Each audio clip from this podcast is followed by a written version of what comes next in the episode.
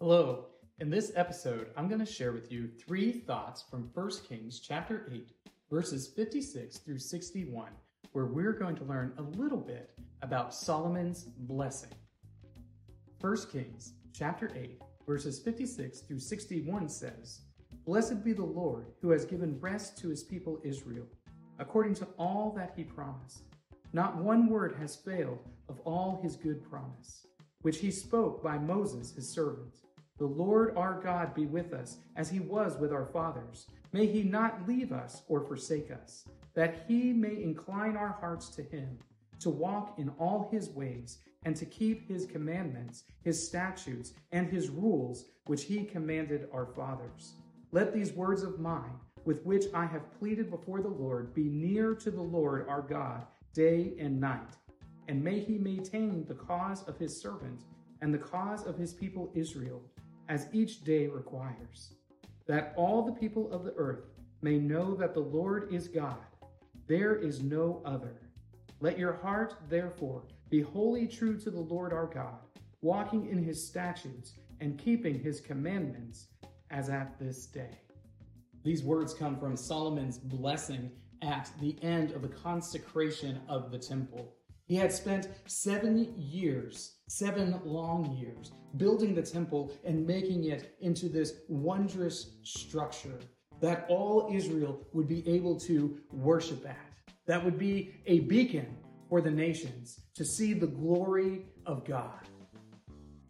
As he discusses and blesses the work that's going to take place in that temple, we learn some very special things about God.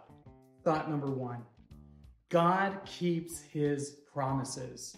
And this is something that I say again and again and again, but it's something that we all need to hear again and again and again because we have to be reminded that God keeps his promises because his promises are so great, but he isn't always on our timetable.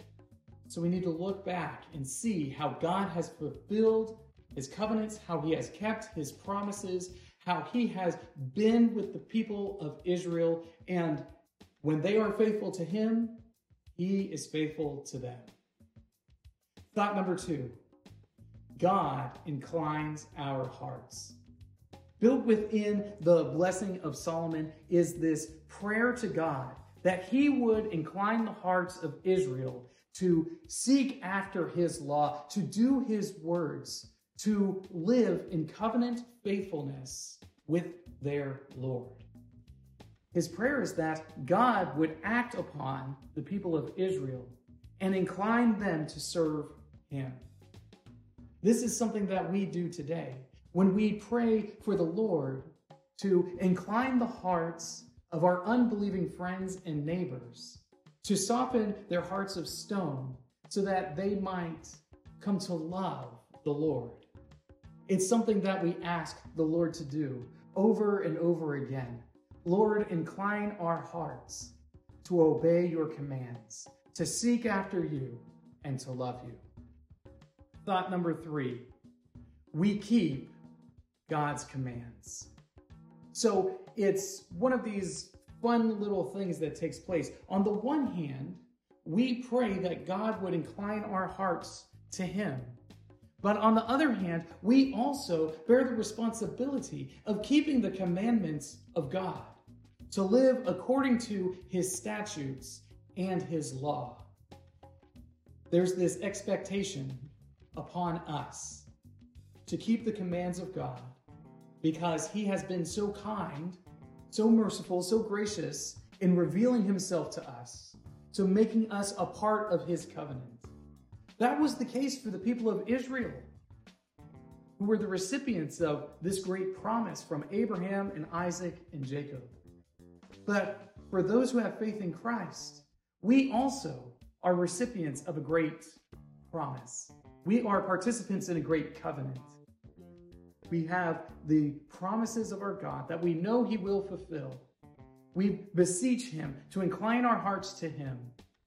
And as an act of thanksgiving, an act of honor and praise, we keep God's commands so that he might be glorified in all the earth. These three thoughts come to you from today's reading of 1 Kings chapters 5 through 9. If you'd like to read through the Bible with me, you can do so by joining the Facebook group Through the Bible, where we are reading the text of Scripture together.